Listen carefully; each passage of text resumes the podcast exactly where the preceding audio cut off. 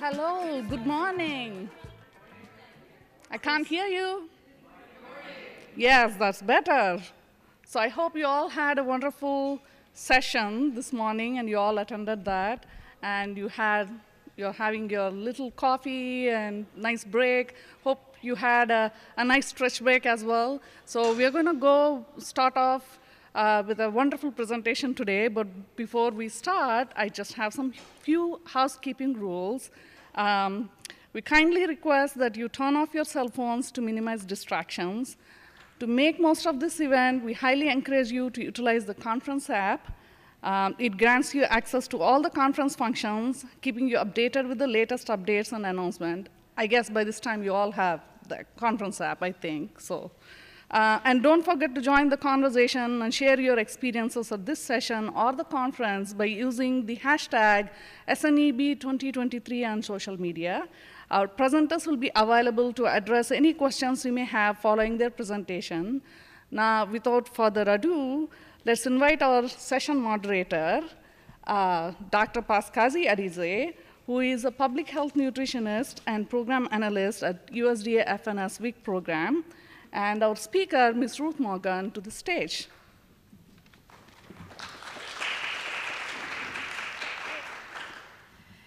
Good morning, all of you. We are happy to see you face to face. It's been a while we didn't see each other. Um, so, it's so happy to do this session after yesterday openings uh, with our Secretary Vilsack uh, announcement.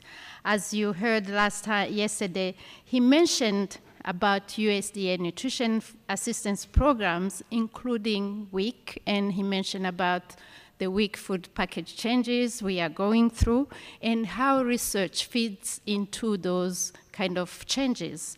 So today we are going to hear from two important uh, USDA um, uh, colleagues who will be uh, presenting today. One of them, she is uh, virtually, and her name is Valerie Soto. Uh, as you know, um, Valerie, she is a nutritionist, a dietitian, and she is the nutrition service services and breastfeeding promotion branch chief with the Food Safety Nutrition Division within the Supplemental Nutrition Food Safety Program at, at FNS.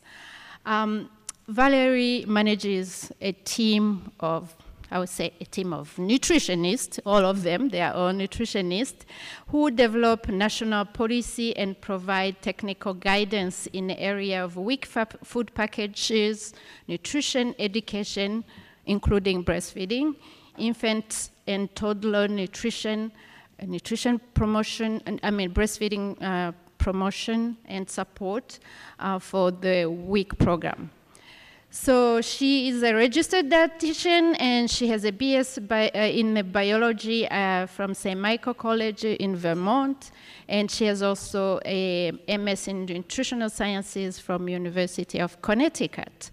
Um, she did her internship at NIH um, in a clinical center in Bethesda. And uh, her prior role, of course, she has been a senior nutritionist in the WIC program for many years before she became branch chief. So we are happy to have her um, uh, for this presentation. So she's, you know, virtually, but you will hear her. Here she is. Can you see her face there? Hi, Val. Um, so our next presenter is uh, um, Ruth Morgan, as uh, you can see her here. She's sitting with us in person. Um, Ruth is a branch chief in a supplemental nutrition safety program evaluation branch in the research um, division in the Office of Policy Support. So you can see Val is from program side, Ruth is from research side. We all complement each other. So everything we do is from research-based, you know, evidence-related uh, work. So um, she manages uh, mostly WIC and food distribution program research and evaluation contracts, focusing on measuring the program and policy impact uh, on participants. She has been with FNS for about six years. Before that, uh, Ruth has been a senior policy associate in, uh, with Altarum, and she worked in different federal pro programs, you know, SNAP and WIC program. Ruth hold a master's in public health from Drexel University and a bachelor degree in biology and um, in, in, in uh, biology and society from Cornell University. So we are going to hear from these uh, two branch chiefs, one from program side, the other one from research side, and you can understand how, you know, we connect as we are all together. Okay. Thank you, Kavita. Val, uh, I think it's your turn. Hey, thank you, Piscati. Can everyone hear me okay? Yes. Okay, great. Well, thank you for indulging me uh, presenting virtually. I'm sorry I can't be there with you um, to enjoy the conference and the other sessions as well. Um, I am going to turn off my camera because with Zoom, it just glitches and I'm literally like in a, a strobe light, you know, dance party. So so that I keep my eyesight, I will turn off my video now. Okay, wonderful. So thanks again for the opportunity to share a bit about the WIC program with you today. Uh, today, we will provide a high-level overview of the program and the recent proposed updates to the food packages, as well as the impacts of the WIC program on improving the maternal, infant, and child health of our participants. Next slide, please.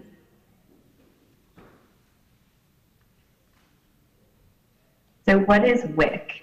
WIC is a federal nutrition program that safeguards the health of low-income women, infants, and young children at nutrition risk by providing nutritious foods to supplement diets, nutrition education, breastfeeding support, and referrals to healthcare.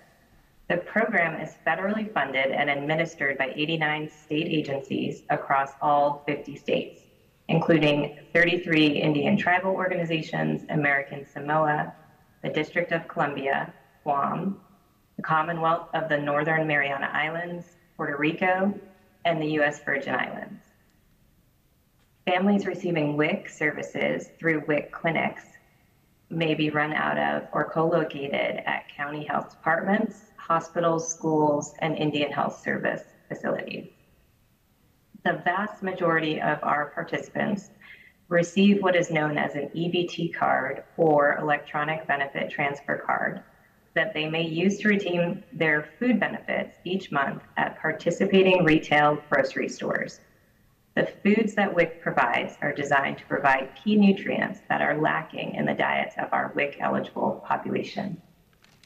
Federal regu regulations define the categories and quantities of foods to offer, and state agencies have discretion to choose the specific products and package sizes to make available in their program. We'll cover this a bit more in detail today. Um, next slide, please.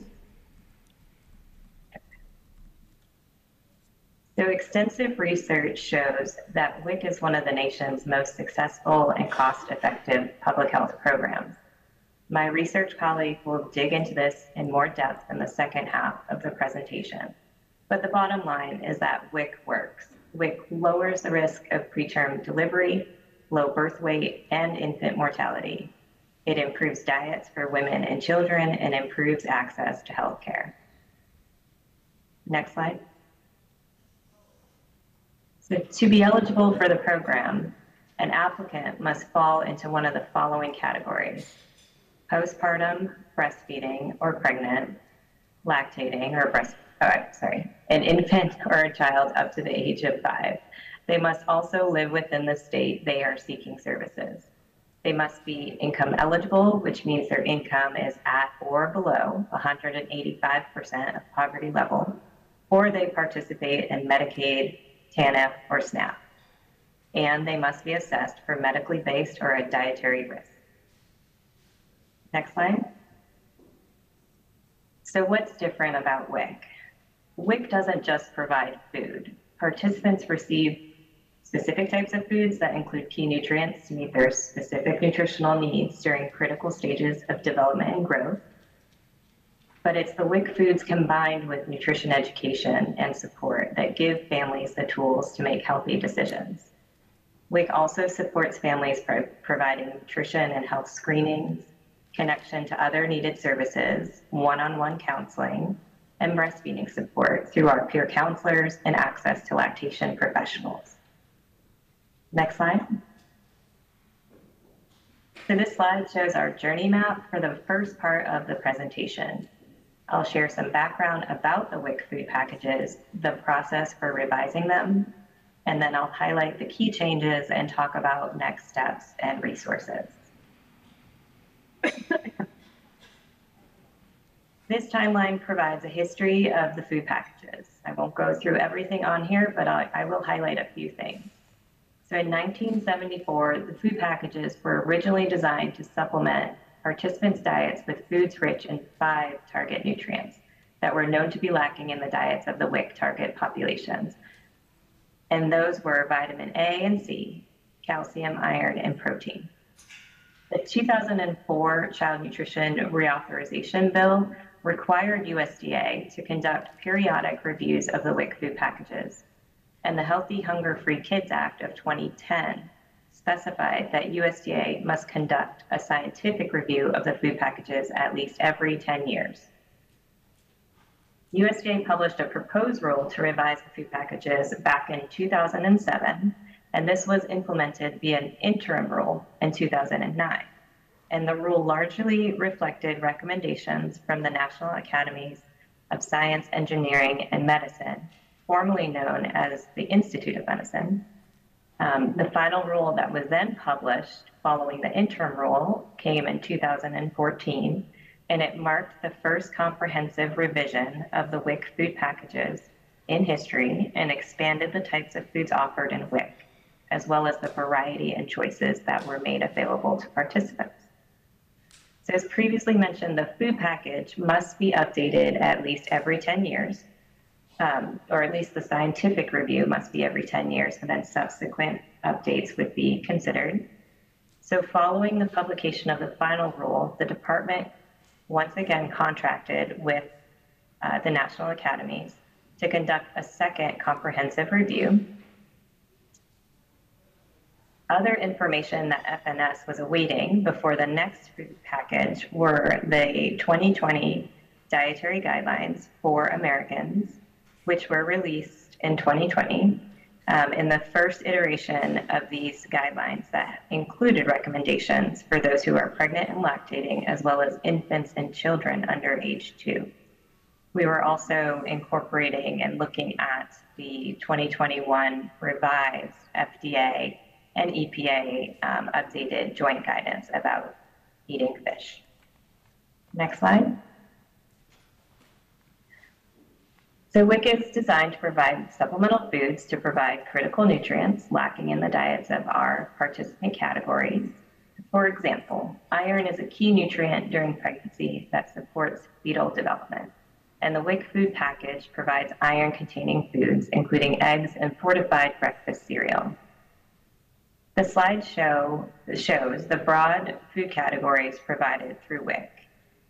These include infant cereal and infant formula, infant meat, and infant jarred fruits and vegetables, cheese, breakfast cereal, juice, fresh fruits and vegetables delivered via a cash value benefit, whole wheat and whole grain bread, eggs, legumes, and peanut butter, and canned fish.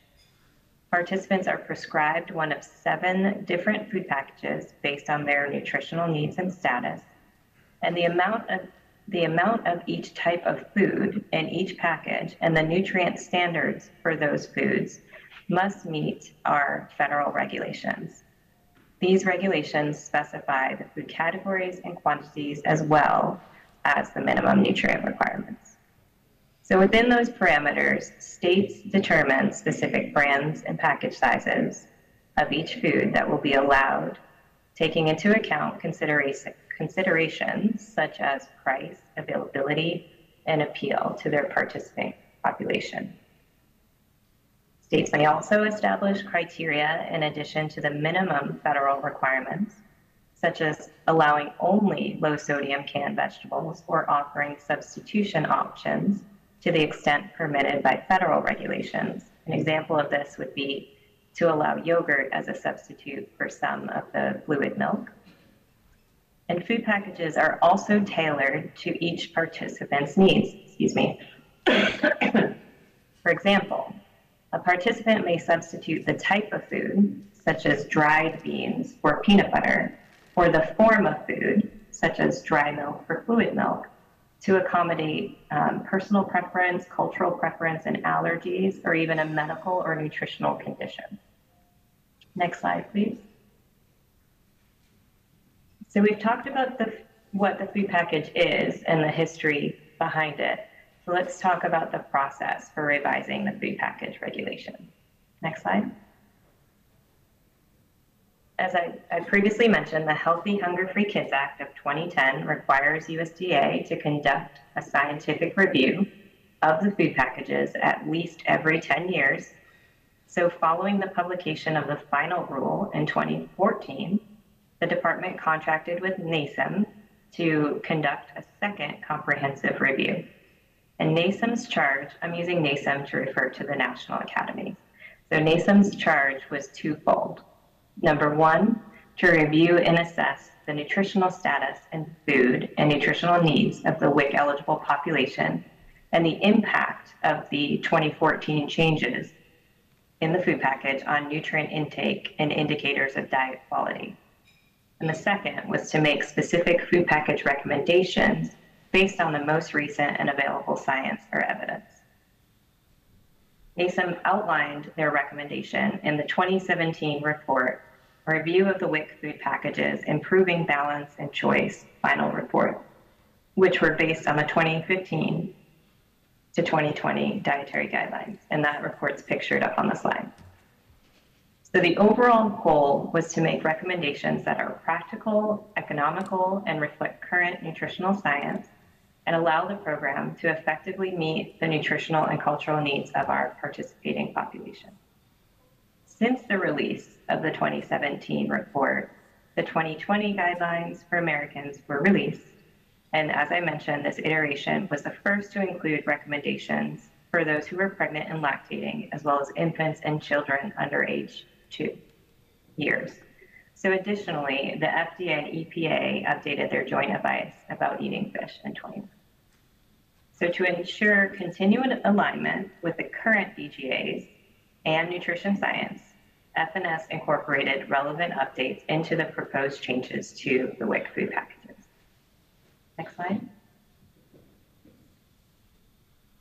So the proposed changes to the food packages were considered within the framework of enhancing WIC participants' equitable access to nutritious foods and better meeting their special dietary needs due to medical conditions or limited cooking or storage facilities, their cultural traditions, and their personal preferences. Our goal is to update the WIC food packages to reflect the latest nutrition science and to provide increased flexibilities, wider variety, and choice for participants to accommodate these things. By design, the quantities and types of foods proposed are intended to deliver priority nutrients to meet supplemental nutrition needs during critical life stages, to contribute to a healthy diet consistent with the dietary guidelines, and to include these culturally appropriate and traditional foods. Next slide. okay. Now I'm going to walk you through the key proposed changes Next slide. So while we're proposing changes that reflect the latest science on foods and nutrients needed for healthy growth and development to fill in nutrition gaps and support a balanced diet, it's important to note that WIC is a supplemental program. So we provide supplemental amounts of these items. Um, research shows that WIC participants already consume adequate amounts of certain nutrients so these proposed changes reduce the amounts of certain foods to supplement what participants eat and improve the overall balance of nutrients WIC participants consume. We are also proposing changes that will increase quantities of foods needed to improve intake of priority nutrients in food groups that are underconsumed and associated with health outcomes relevant to our WIC eligible population. Okay, so next slide.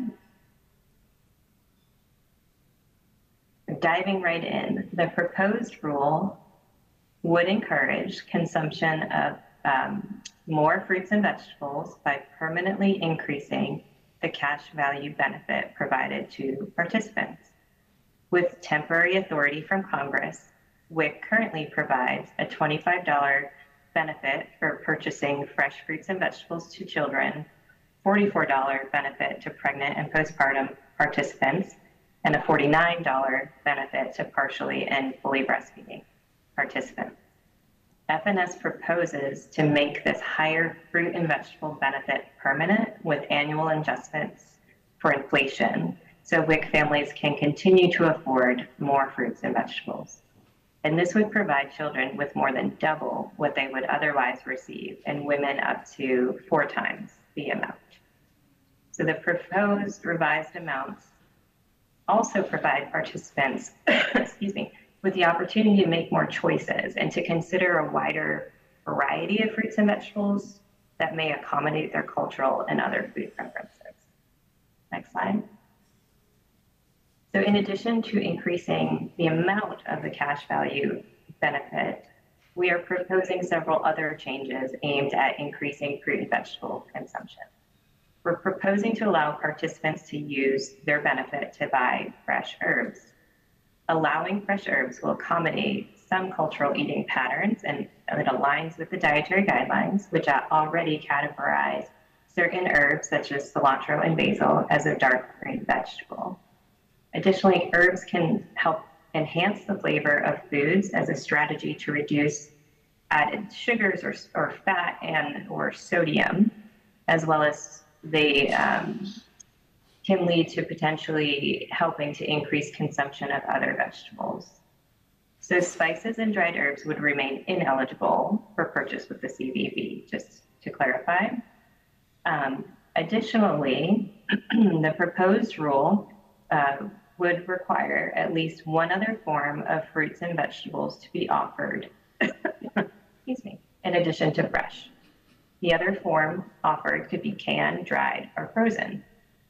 And we are proposing to also permit larger sizes of packaged fresh fruits and vegetables that are currently disallowed under the term party trays. The rule will also the rule also proposed to require WIC vendors to stock at least three types of vegetables compared to the current requirement of two. And this aligns with NASEM's recommendation, recommendation that stores stock a greater variety of vegetables because WIC redemption data shows a much higher portion of the CVB benefit being redeemed on fruits compared to vegetables. So we really want to move the needle on vegetable purchases. Um, it also promotes equity by ensuring all participants, regardless of where they shop, have access to a variety of vegetables. Next slide. So as recommended by NASEM and to align with the dietary guidelines, we are proposing to reduce juice in the child, pregnant, and breastfeeding food packages and to allow the substitution of a $3 cash value benefit for the full juice amount.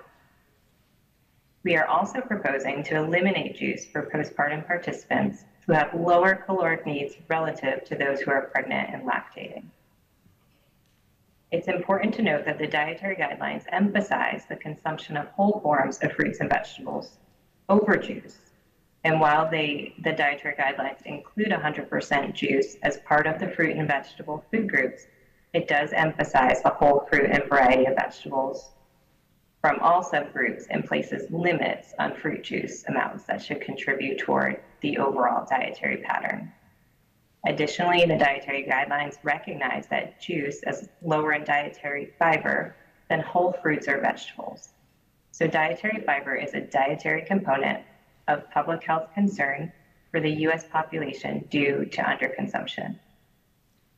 And these low intakes are associated with health concerns. Next slide. The proposed quantities of milk also reflect NASEM recommendations and are more consistent with the supplemental nature of the WIC program. Compared to current amounts provided for, for milk for children, um, children would receive two to four quarts less per month. Pregnant and partially breastfeeding participants would receive six quarts less per month. And fully breastfeeding participants would receive eight quarts less per month. And the amount for postpartum participants would remain unchanged. Before moving on, I want to note that the proposed rule amounts of milk would still provide approximately 71 to 96% of the amount of milk recommended by the dietary guidelines. Next slide. There are several provisions in the rule that expand the amount of milk and options allowed. So while most states already authorize both fluid and lactose-free milk, we are proposing to make this a requirement for all states. Will ensure additional options for participants with special dietary needs and preferences are consistently applied across the states. And as recommended by NASEM, the proposed rule would add soy-based yogurts and cheeses as milk substitution options. Currently, only cow's milk-based varieties of yogurts and cheeses are allowed. We are also proposing package size flexibility across all foods, which will allow for a wide range of yogurt package sizes. The rule would also increase the amount of yogurt that can be substituted for milk. So this change would increase the, the total substitution allowed of yogurt from one to two quarts. And we also propose to allow yogurts other than whole fat be issued to the one-year-old. Next slide. We are proposing to remove cheese as a separate standalone food category for the fully breastfeeding participants to align with the dietary guidelines recommendation for reducing saturated fat consumption. However, we are not proposing to remove cheese as a milk substitute option or adjust the substitution ratio allowed. Therefore, even with the removal of the standalone cheese category, participants would still be able to receive cheese as a partial substitute for milk. We are also revising the total sugar requirement for milk, yogurt, and soy um, being offered in WIC to align with the dietary guidelines, which emphasize nutrient dense foods and beverages, among other aspects, um, with little or no added sugars. Um, the dietary guidelines also recommend that beverages with no added sugars be the primary choice for children to assist in the establishment of healthy food choices early in life so as a result, we proposed the following revisions that would limit total sugars by allowing only unflavored milk in the program, allowing plain or flavored yogurt with less than 30 grams of total sugars per eight ounces. And this is a reduction from our previous level of less than 40 grams per eight ounces. And we would allow soy-based beverage with less than 12 grams of total sugar per eight ounces whereas before we had no previous limit. Just going to take a sip of water, but we can advance to the next slide.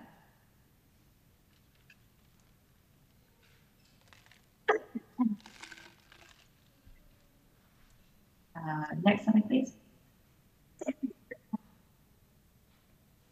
The proposed rule would add nutrient specification for calcium for tofu, and it would be 200 milligrams calcium per 100 grams and a vitamin D for yogurt specification of 100 IUs per 8 ounces to ensure that these WIC milk substitutes provide an amount of calcium and vitamin D that is closer to milk.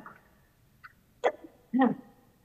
We also propose to update the standard of identity citations for yogurt to conform with the new FDA regulations. Next slide. Just going to pause and go on mute for one second.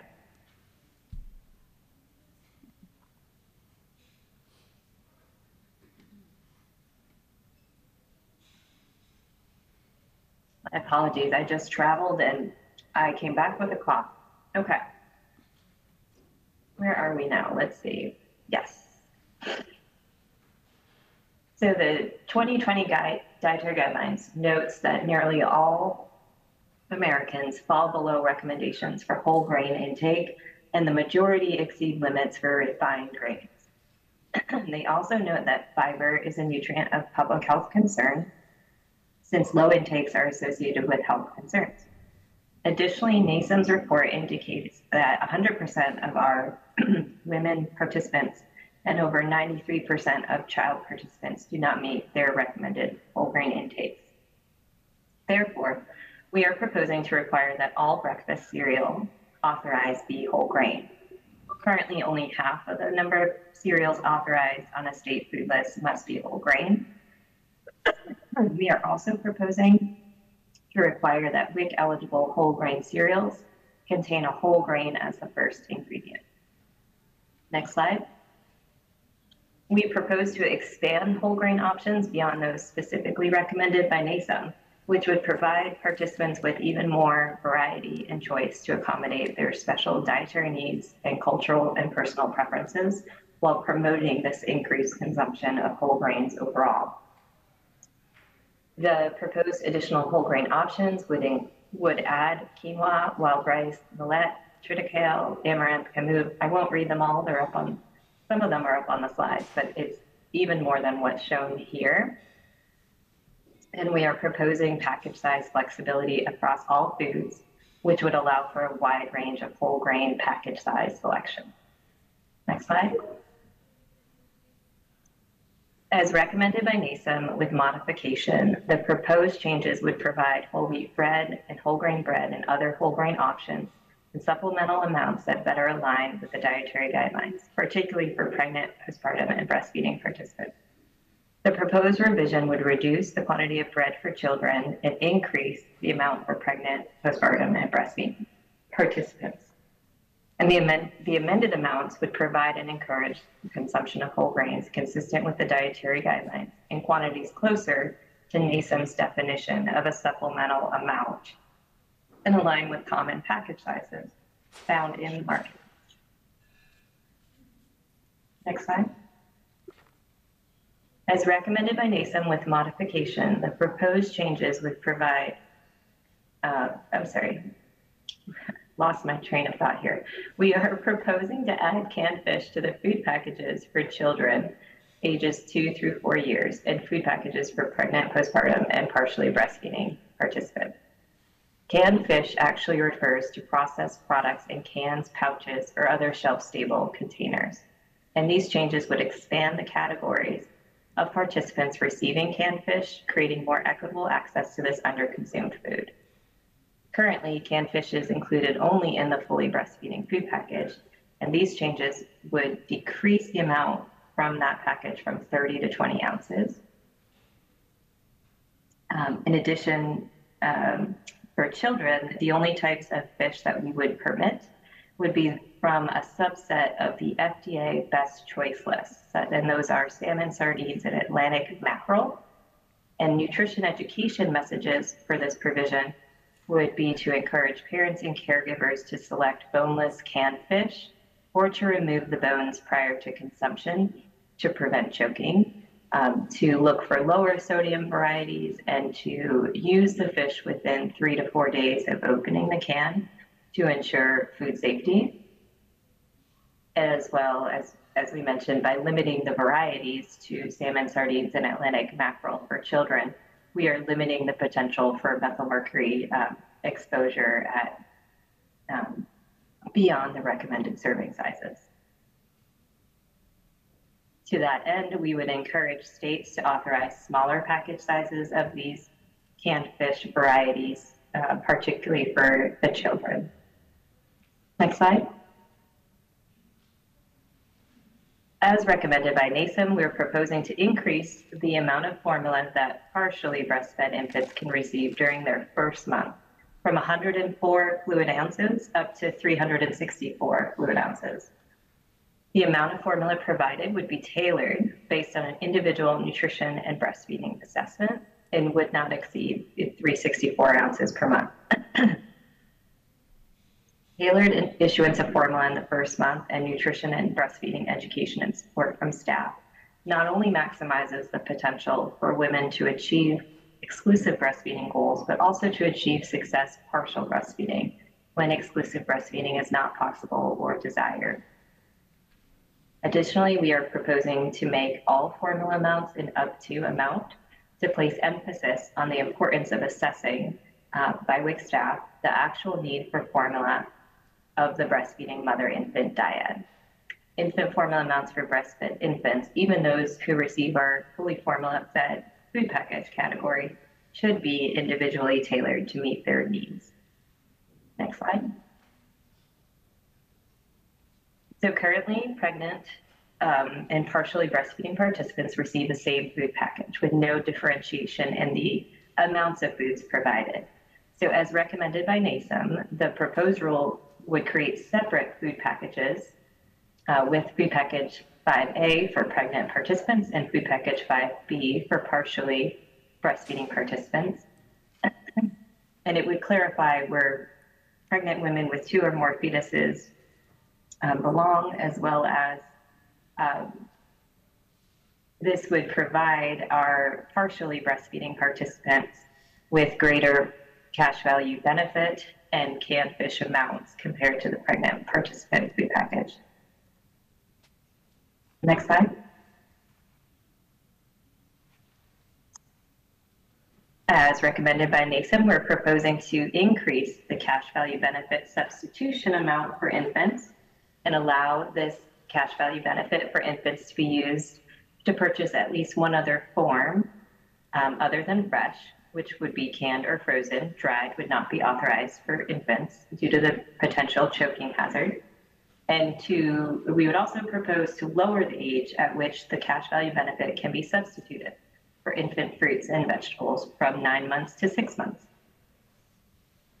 So current regs allow substituting only half of the monthly amount of jarred infant fruit and vegetables with a $4 cash value benefit for fully formula fed and partial breastfed infants, or a $9 cash value benefit for fully breastfed infants.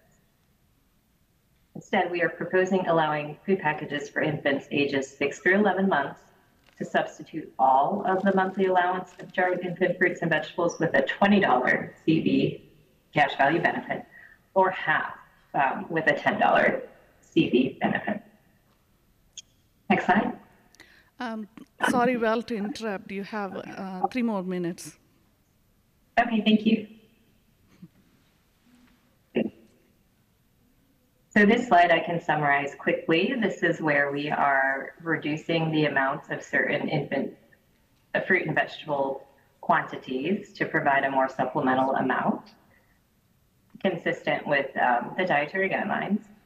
I, I, do want to point out that we are reducing infant meats. Um, there, this historically has been a low redemption product for the program, and we did request public comment on ways to support increasing redemption and consumption of meats and other iron-rich foods among our fully breastfed infants. Next slide. Uh, for the infant cereal, we are providing more than 100% of the recommended amount by the American Academy of Pediatrics. So the proposed quantities to reduce this amount aligns our program with this supplemental definition that we talked about previously. Next slide.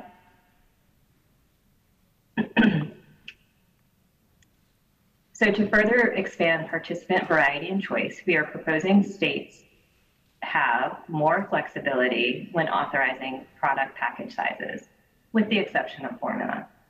So states would still be required to offer products that provide the full amount of benefit to participants and we would also allow them to authorize package sizes that provide less than the full amount.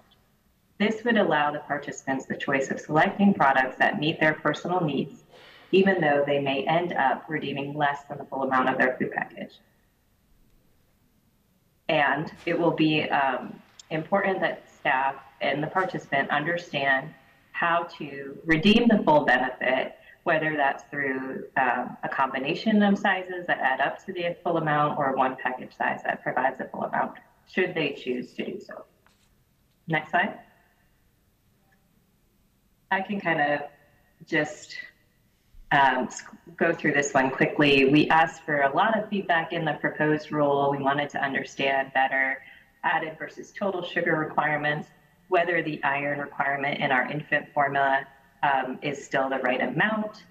Uh, we wanted to know about feasibility of allowing other plant-based milk alternatives and plant-based yogurts, um, whether there's it's feasible and available to provide nut and seed butters in the program.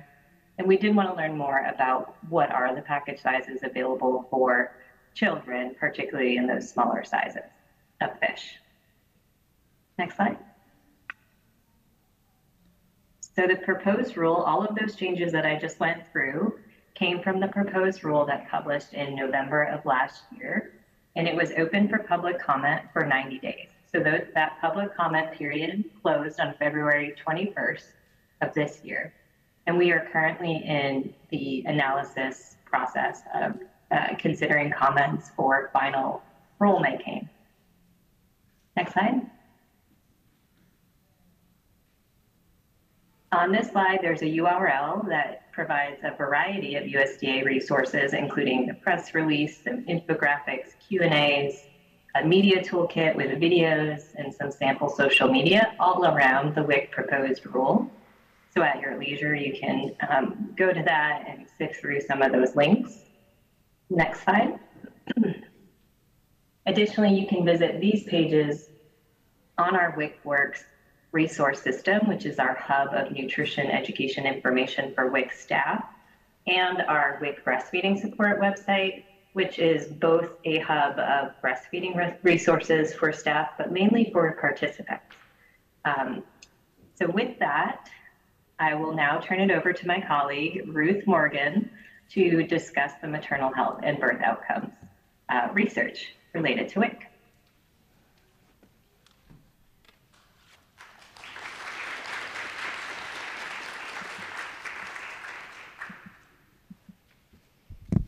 Thank you, Val. Um, so yeah, I'm Ruth Morgan. I'm Chief of Evaluation in our um, FNS Office of Policy Support. I work together with Val and um, Kavitha and Fiskazi to evaluate the WIC program. We work very closely together to make sure we're um, assessing whether the program is working, what aspects um, are not working, and what we might need to change policy-wise or otherwise.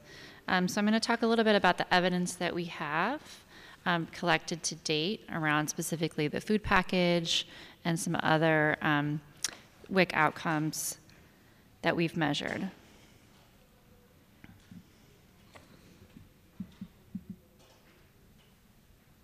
So um, we want to look at today um, what what does the WIC food package um, do to impact participants' diets. So that's I'm going to touch upon that specifically, and then um, we want to make sure that we are um, also going to be evaluating the upcoming changes. So we're already thinking ahead about how to do that. So I'm going to share a little bit about what we're, what we're planning. Before we jump into some of the findings, I'm just going to kind of share with you the reach of the WIC program so you can understand um, the context in which these outcomes um, are arising. So, 7 million women, infants, and children were certified to receive WIC benefits in April 2020.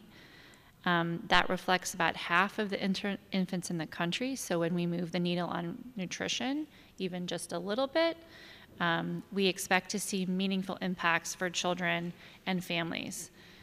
More than half of WIC participants are children, about a quarter are infants, and about 14% are postpartum women, and 8 to 9% are pregnant women. So you can see we have a really expansive reach in WIC. So jumping into the findings, um, we have we recently conducted a review of evidence on WIC with the Agency for Healthcare Research and Quality, or AHRQ. Some of you may be familiar with them. They do sort of gold standard systematic reviews. We work with them to conduct a review of the evidence related to WIC and maternal and birth outcomes. They published their review uh, last year. Um, you can find it on their website. We also have a link to it on our website.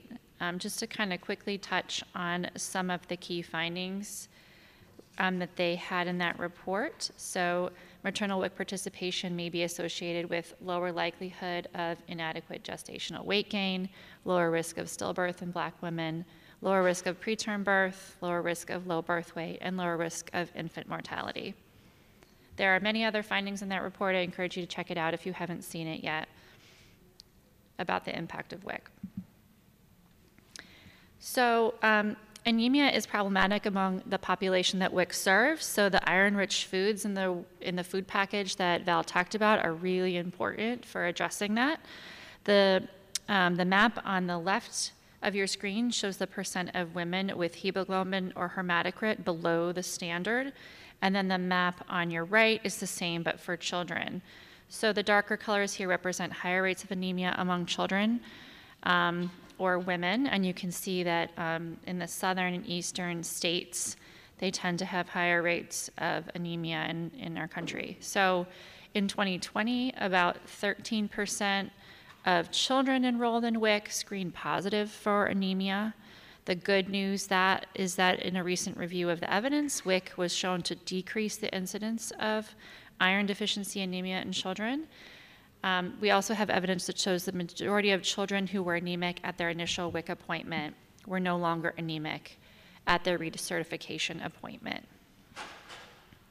Um, for women, overall, 28% of women participating in WIC are classified as anemic. This is where um, we've also seen some, some um, changes in their status as well.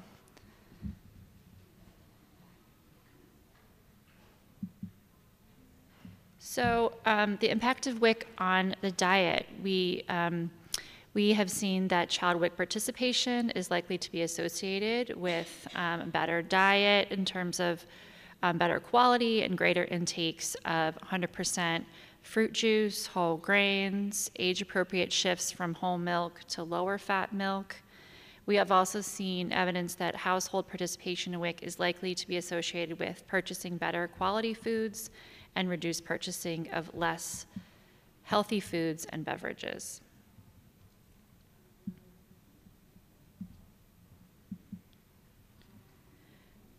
Sort of bolstering this other evidence, we have um, findings from our WIC longitudinal study that's been um, out in the field for um, almost 10 years now.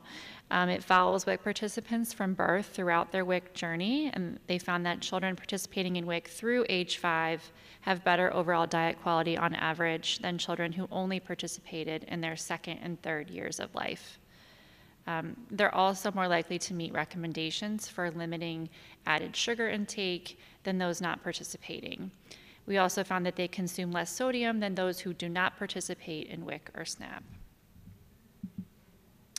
Okay, so um, that sums up some of the evidence that we have generated at FNS or through our partnerships um, around WIC and the food package um, to date. So, how are we thinking about this going forward with the, um, the proposed rule um, and making sure that we're continuing to generate the evidence around WIC and the WIC food package? So, we've we um, recently published an RFA. this was last week actually to um, conduct research around the WIC packages. So, this um, RFA will provide grants to researchers to conduct this research. Um, and then at the, at the end of that grant period, we will uh, have a symposium where researchers can present what they found. So um, that RFA posted on July 13th. Um, applications are due August 30th, and it will be for $1.5 million for a one time cooperative agreement with a um, Institute of Higher Education or other nonprofit research organizations. So if you are one of those, we encourage you to apply. Um, the RFA is posted here at this link, um, or you can go to grants.gov to find it. Um, and then we're also, um, in accordance with the Evidence Act, we're going to be publishing a lot more of our public data sets from our studies online in the in the coming year and years. So um, if you'd like to explore those data sets, um, we certainly encourage you to do so. We invest a lot of time and resources into creating those. You could use them to um, do your own research around WIC Um, those will be able to be found on USDA's Ag Data Commons website that's available to the public. And we already have some of our WIC data sets posted there um, and from other FNS studies. So um, we encourage you to check that out for some of our public data if you want to help us expand the evidence base around WIC. And um, if you're interested in learning more about our research, I put a link to our team's website here on the, on the FNS um, page.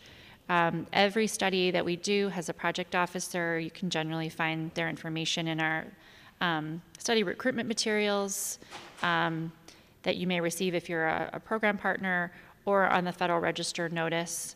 Um, we also, if you want to know more, more, about a study or the data we have that may be available for you all to use, um, we have a general study inbox that's listed here that you can contact us um, with any questions you have. And that's it. I think I'll open it up for questions.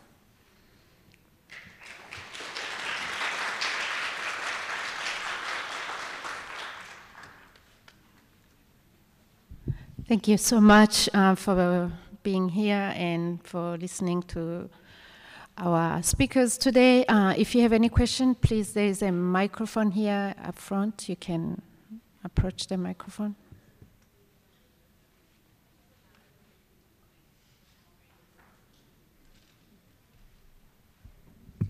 Hi, thank you so much for the, can you hear me? thank you so much for the presentations. I'm Julie Hess with USDA ARS. Um, and I'm wondering about the inclusion of soy cheese because that's not part of the dairy group in the DGA, why that was chosen to as a potential addition to the WIC package. I guess that question is for Val. Val, can you hear the question? Yes, yes, I can. It was about soy-based cheese varieties added to the WIC food package. So um, we wanted to provide a non-dairy option for folks that prefer a cheese um, over milk, basically. So we wanted to just expand varieties to meet certain, you know, dietary, personal, and cultural preferences. All right, thank you. Um, may I ask a second question? Yes. Um, so I noticed that you also had uh, recommendations listed for postpartum women who were ostensibly not breastfeeding. And that's also a group that's not currently covered in the DGA. I think it's the one sliver of the population that's not currently reflected. So I'm wondering where where you came up with those recommendations, because my, my lab group would sure be interested in finding out what resources you may have. Yeah, no, I appreciate that. Um, we were basing postpartum on the 2,000 calorie healthy dietary pattern, which would be a dietary pattern for you know women in general um, I too would be interested in, in seeing some more, you know, evidence and information specific to a postpartum um, life stage dietary pattern. Thank you so much.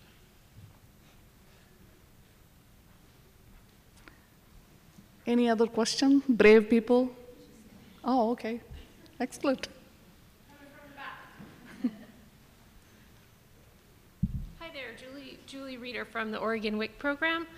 My question is, when are there plans to do any research about the realities of WIC budgets for states and for local agencies? Because, you know, we are sometimes losing agencies because they have to put in 50% county general funds to support the program.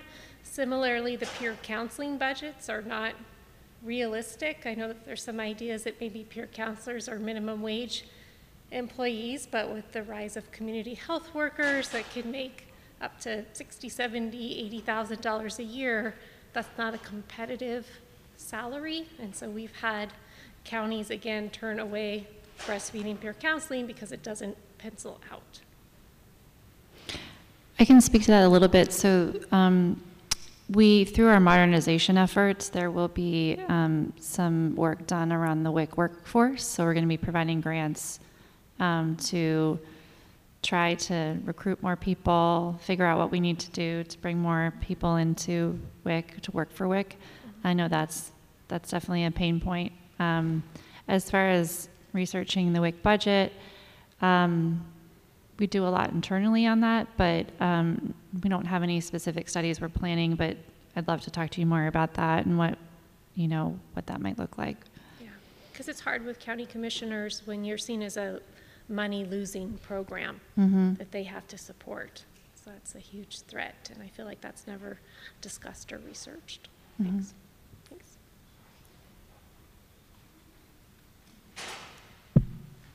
Hi, my name is Liz Reuter. I'm from the Rochester Institute of Technology. Um, can you talk about the timeline for implementation for the proposed changes to the WIC food package? Val, I think it's your question. I can take that. Um, apologies up front that I can't give you the answer that you're probably seeking. Um, because we are in a rulemaking process, um, we any uh, timeline would be posted to the reg agenda, which is part of the Federal Register notification. Um, so those come out twice a year in the spring and in the fall. So um, currently, you know, don't believe there's anything in there about the food package, but I would point to that resource.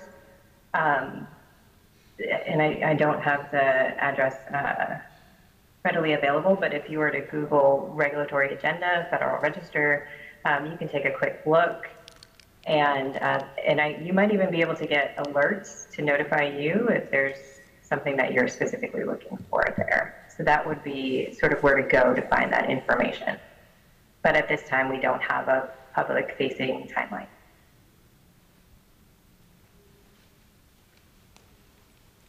Hi, I'm Nancy Sawyer. I'm from Butler County WIC in Ohio.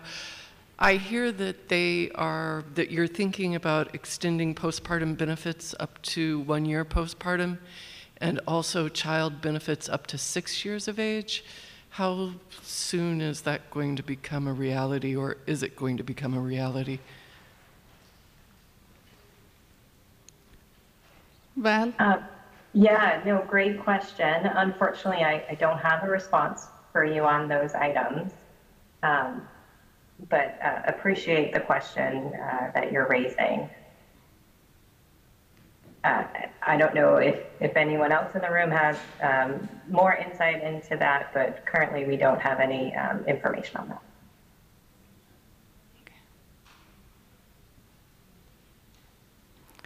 Any other questions?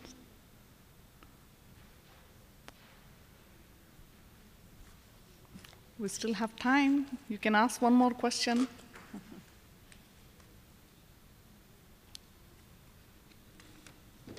Okay, then I'm going to ask you a question, Ruth. Uh, can you talk about WIC Modernization Act and if there is any ongoing research on that? Sure. So we, um, my team is standing up an evaluation of all of the WIC modernization efforts. So many of you may know that through the ARPA legislation, we received $390 million to modernize the program. And so um, the program has been rolling out um, several different investments um, in different areas, whether it be um, shopping or um,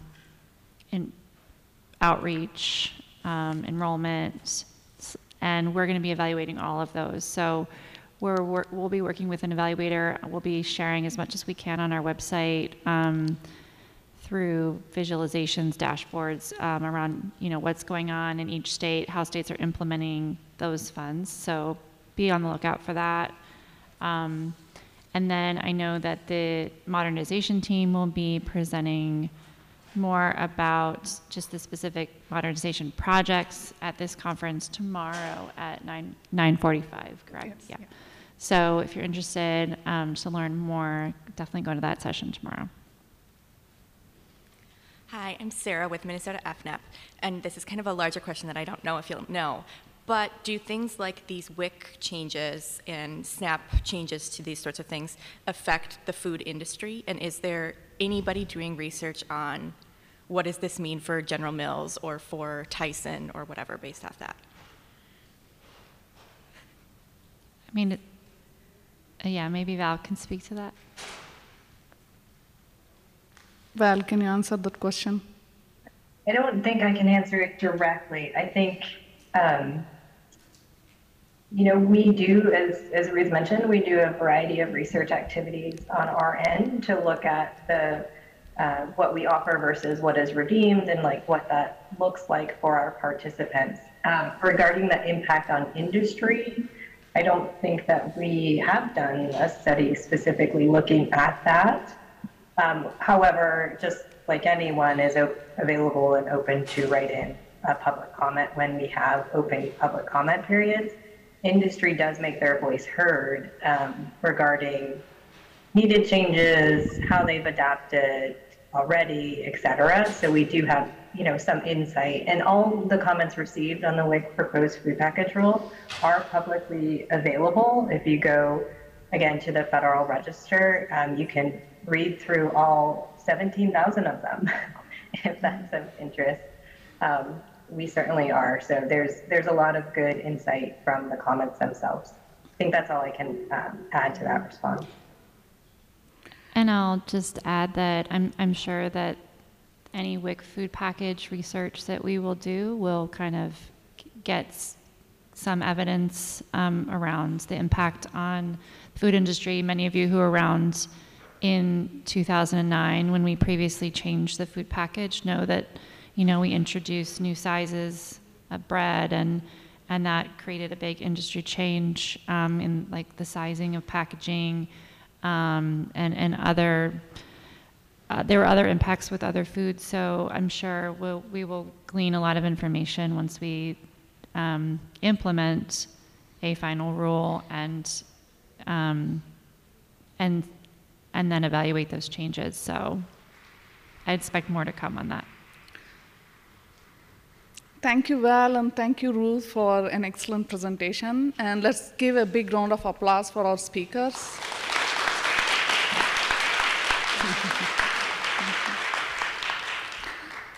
So, um, Pascal, do you want to say something? No? Okay. So before we wrap up, allow me to remind you about a few important things. Your feedback is essential for SNEB. Please take a moment to provide your feedback following the conference through the evaluation. And exciting events are coming up, so lots of great things are happening today and tomorrow. Be sure to refer to the conference schedule in the mobile app. And once again, we would like to emphasize the power of social media. As empowered food citizens, we encourage you to utilize social media platforms with the conference hashtag SNEB 2023 and to collectively extend the reach of this conference and foster a sense of community among nutrition education professionals worldwide. Once again, thank you for being part of this session. Uh, way to go, empowered, all of us. So.